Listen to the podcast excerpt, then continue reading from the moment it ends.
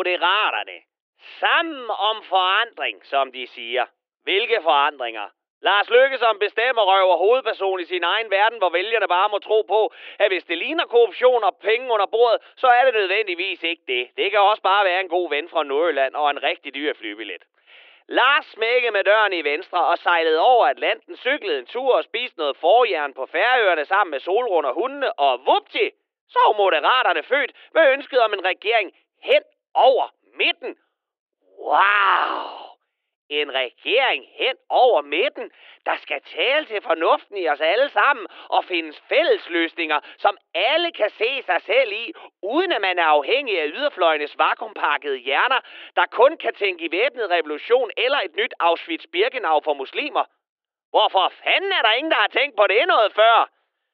Kongemagerpartiet Moderaterne er sat i verden for de københavnere, der trods alt ikke helt kunne trække sneglespor og nuller kødnål over alternativet i sin tid, og så må erkende, at det radikale venstre er blevet for overfyldt af nævnyttige kællinger, der ikke kan tage en joke. Og måske er det netop derfor, at den fyrede skandale teaterchef Jon Steffensen kan se sig selv i partiet, som han nu stiller op for. Moderaterne er for de venstrefolk, som så den anden vej, når Lykke købte smøger og underbukser fra partistøtten. Så måske er det netop også derfor, at kokainbamsen Jakob Engel Schmidt kan se sig selv i partiet. Hvorom alting er, så er der næppe nogen, der tror på, at Lykke vil pege på den søvnige fuglungen Jakob Ellemann Jensen, hvis det skulle komme dertil. Her der skal man altså nok lige tage moderaternes trang til samarbejde med et grænsalt. Og skal der peges på Pape, så må han nok ofre sin proforma-hustru og rejsevendinger Støjbær, da der også her ligger mere en gammelt nær ris og lykke i røven.